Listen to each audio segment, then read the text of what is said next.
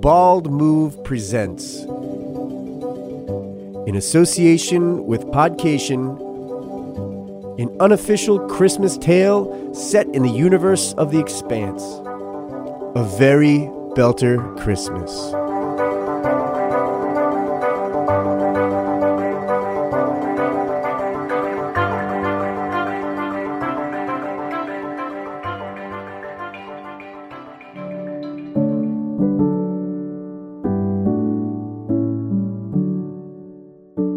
Season's greetings. I'm Zachary McPherson, chairperson for the United Nations Educational, Scientific, and Cultural Organization.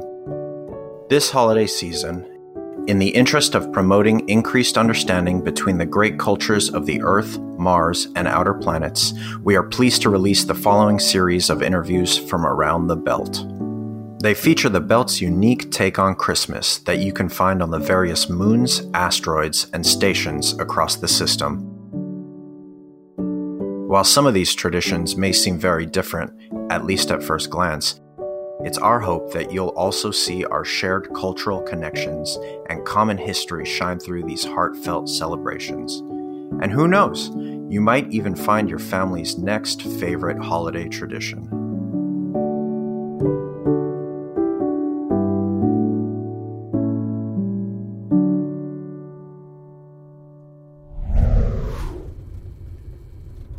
We moved out to Ceres when I was six. Oh no, seven? Before that, we were living on Igea. My father worked the mines, like everyone out there. And we didn't have much, like everyone out there. You know how it is. Innas reaching from the well to push you further out. The main thing I remember about Christmas on Igea is we never got gifts. None of the kids on Igea got gifts. No chance we could afford gifts. We already didn't have much before Kala. When Mela got pregnant, we both pressured the boss man for extra shifts. We got them, but it's still not enough. You know Hygeia only give one third water rations for Maliwala? Ceres give half like should be. That's why that last year on Igea was so special.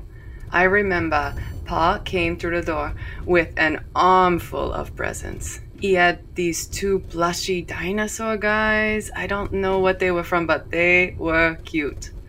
Then there was a really cheap pad with only two games built in. I played them both about a million times. And he got me this Martian noodle sampler pack. Mas exotic. There were flat ones, round ones, wide ones, thin ones. They were sort of broken up to start with, but I spent so much time imagining what they taste like that by the time I opened them, they just crumbled. Still tasted good though. I was so excited that I didn't even think to ask where he got the gifts.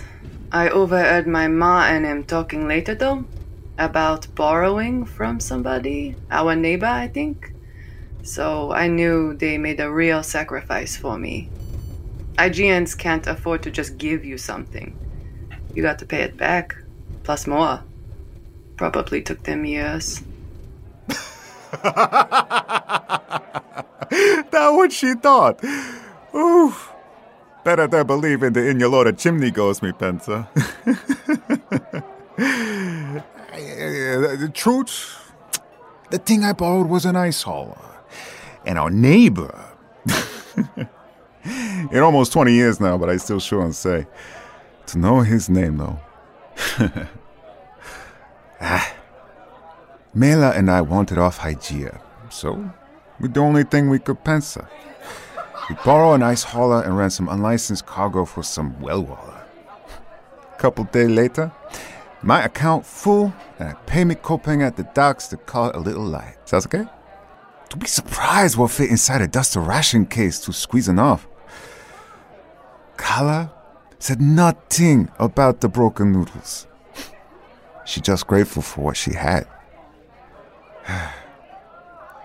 True belter, huh? Sure, maybe not legal the thing we did, but Beltalowda do what Milota must.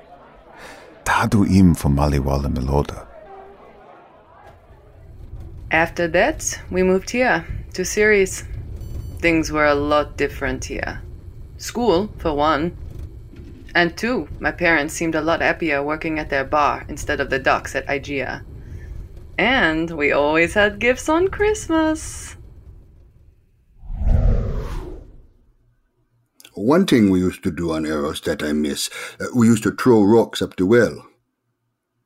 Oh, you never threw rocks. well, uh, my father said the big idea was in the old days, among the first few generations of builders, they missed their homes on Earth. They weren't born to space, like we are. Well, my pet's idea was uh, when you're feeling homesick, you'd suit up, go out for a walk, grab a handful of gravel, ice, stone, or whatever was lying around on your rock surface. You grab it up, and then wait for the rock to spin away from the sun. Then you throw your handful with all you had. Yeah, if you make throw big enough on small enough rock, eh, who knows, okay? Your little handful might make escape velocity. When then Newton, he say, your rock just move tiny bit closer to the sun, closer to Earth, well, closer to your home. Well, like I say, this an old belter thing. It's no as common anymore. Those old belter loader, they do it whenever they feel lonely. Then later, maybe for a special occasion, and then just for most special occasions. New Year, Christmas, holidays, like. Not many families left that do it anymore. On Eros, only a few would gather to do it. But, of course, Eros eventually moved much closer to the sun. I don't think us throwing rocks had anything to do with that. Oh, I know all about the rock throwing, and it's still very much a thing. But I can see why some well-waller wouldn't know about it. It's true. Those old Belters arts were often back under 1G on Earth. But Belters today have no family to miss. Our Beratnas and Cesatas all right here. We have no home to miss. Melauda Bizom right here, in the void, on these rocks. But we still throw rocks. Ask any Toma and Kia. They know. All too well. But we do it different like. Real belter loader grab their hands full of rocks and do not throw it up well. No. We wait for spin to show us the glare of the sun. Then we pick out that pale blue dot in the black sky. And we remember. We remember the famines. We remember babies dying of hypoxia. We remember Anderson Station. We remember the Cant. We remember Eros.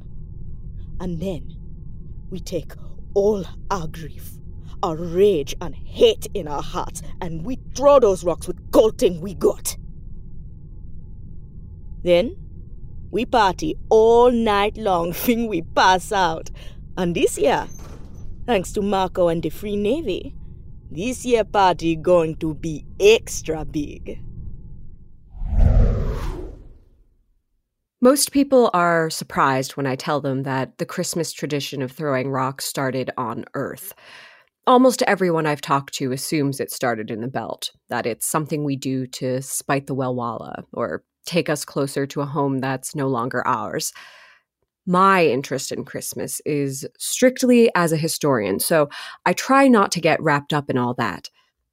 The earliest records I found date back to the start of the 22nd century, a string of messages sent from a young woman in the Catamarca province of Argentina back to her parents. The messages talk in mostly vague terms about a tragedy at a lithium mine run by the Kusai Shunduk Mining Corps, where several dozen miners were trapped underground. They spent at least two months attempting to dig them out before finally giving up. The bodies were never found. It was an incredible tragedy. Officially, it was ruled an accident and no one was found at fault.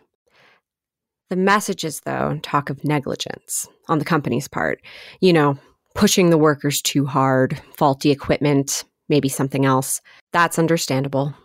Grief causes some people to search for answers even where they might not be. But what I find inspiring is what happened just 12 days after they called off the search on Christmas Day. In the early morning hours of Christmas, the victim's surviving family members cut the fence surrounding the property and walked onto the recovery site. They formed a line that began at the site of the accident and extended out beyond the fence. Then they started extracting the dirt and gravel that had covered their loved ones. Handful by handful, they passed the earth down the line from the center of the site out through the fence and tossed it as far as they could.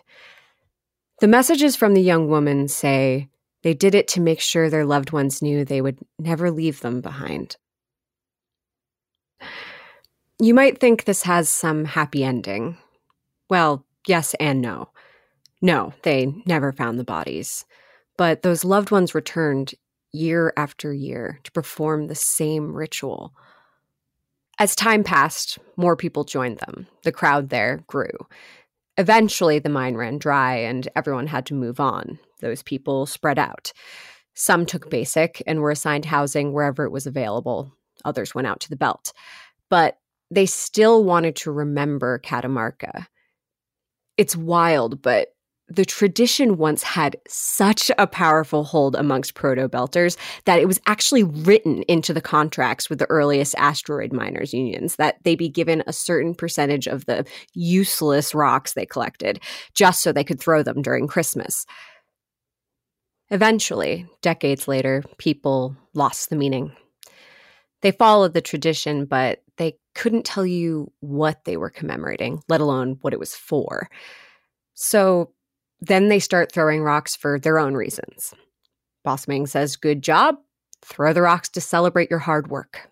Just got dumped. Throw the rocks to prove you're all right. Find a loose can of chicken under a table in a cargo hold. Throw the rocks because you're eating well this Christmas. That's how it all becomes some fuzzy holiday tradition.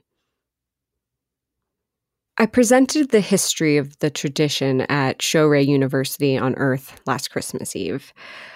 Then my wife and I went out to the site of the lithium mine cave in and cast our stones, following in the tradition of those early miners. It's a shame most Beltalowda don't even bother anymore. And worse how others have turned it into some kind of spine measuring contest for wannabe terrorists. Okay, so maybe I get a little wrapped up in the tradition. I remember the first Christmas we ever had a cone. I'd seen them before, of course, in adverts and in wide beam specials and cartoons. Once I got to see one with my own two eyes. A friend of mine in Midtown who shared a class with me had invited me over. Her family's hab was twice as big as mine. And there, in a place of honor in the top corner of the common room, a pine cone. It was so beautiful. And I was so jealous. but it was something I never forgot. I've heard stories that hundreds of years ago, when nobody was out in space, families used to cut down Christmas trees, six, eight, even 12 feet tall, and move them indoors during the whole month of December. Can you imagine a tree that size in your hab? How would your people fit? But then, they'd decorate it with lights and glass beads, sometimes even candy. And then on the big night, Santa would place his presents underneath their branches. I've heard that some wealthy and well connected Earthers still do this. Out here, far away from the glare of the sun, wood is worth more per gram than gold. Forget the whole tree. So we make do with the fruit of the Christmas tree a pine cone. Some ultra traditional families just have a plain cone that they decorate with glitter and light with micro Ds. When powered, they light up as if they were ablaze. But the ultimate in cones comes with a few layers of vapor deposited chrome, three or four atoms thick, in all combinations of colors and shades. The style is to leave them unadorned, but to play laser lights over the surface as it spins slowly in its stand, throwing dazzling light everywhere. With one cone, you can bring Christmas to your entire hab. But even then, pine cones are a rarity in the belt. A lot of families, ours included, never could quite justify the steep price tag. In theory, a properly chromed cone can last a lifetime, can even be handed down from generation to generation. But that initial investment is steep when you're paying through the nose for everything shelter, water, food, even air. Ma worked a miracle with some wire bits she'd saved up, carefully shaping the wire with thousands of bends and folds using her tiny pair of precision pliers and made what we belters call a cyclone, a cone made of recycled material. Over the years, Pa had filigreed it with bits of silver and gold wire we kids had scrounged around the station's junk piles. It was the best we could do, and it was beautiful, and oh, we loved it, but it just wasn't a real pine cone. On my 11th Christmas, my family got our own. Grandma had passed away earlier that year. She loved Christmas, and it was always her dream for the family to have their very own cone. She'd saved up a little money that we got as an inheritance, and her mineral value at the cyclers was just enough to cover the cone and chroming. We picked a nice shade of rose gold, her favorite. The first time we came home to Grandma's cone whirring slowly, in its little mount maglocked on the ceiling, red and green light playing over it, dazzling the entire room. Oh, my sisters and I couldn't believe it. I know it's not possible. The chroming process precludes it. But I swear we could smell the faint scent of pine wafting through the air cyclers.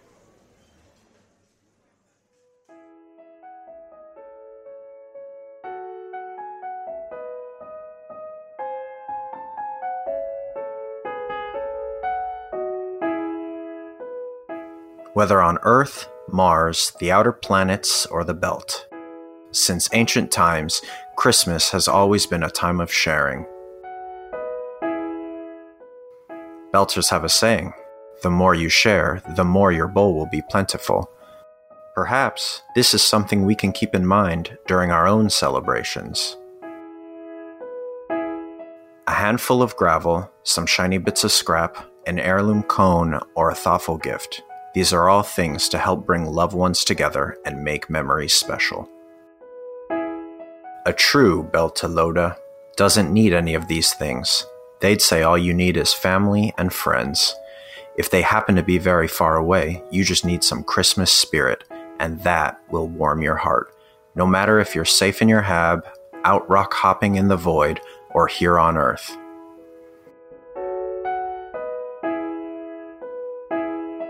We hope learning about the many rich holiday traditions of the Belt has inspired a sense of shared humanity, love, and giving.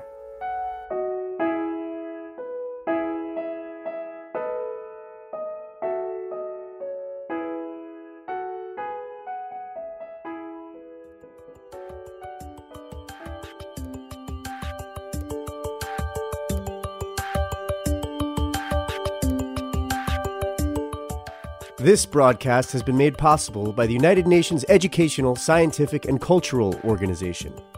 If you appreciated the Christmas cheer on this program, please consider heading to belter.baldmove.com to donate to Child's Play. Child's Play improves the lives of young patients in children's hospitals around the world, helping to meet the unique needs of those hospitals by purchasing games, toys, and technology to help kids and their families better cope with their stay. All proceeds gathered at belter.baldmove.com will be donated in the name of the Bald Move and Screaming Firehawks communities. We'd like to send thanks out to the peoples of Earth whose contribution make these productions possible. All Belter names have been changed and stories reenacted to protect their privacy. Zachary McPherson, voiced by Luke Piedad. Melina, voiced by Tamara Kassane. Holly, voiced by Jordan Stillman. Creo, voiced by Garen Fitzgerald. Malachi, voiced by Jordan Cobb. Kala, voiced by Beth Gallagher. And Denny, voiced by Mike Sears.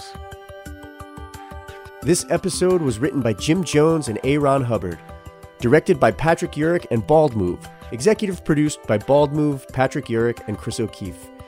Our associate producers are Luke Piedad and Robert Guerra.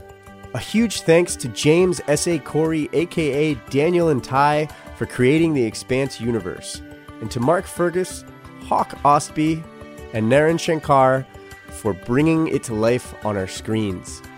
A Very Belter Christmas is a joint production between Bald Move and Podcation. Learn more about Podcation at www.podcation.com. For more culturally enlightening content, search for the Beltalowda podcast by Bald Move, available on your favorite hand terminal podcast app.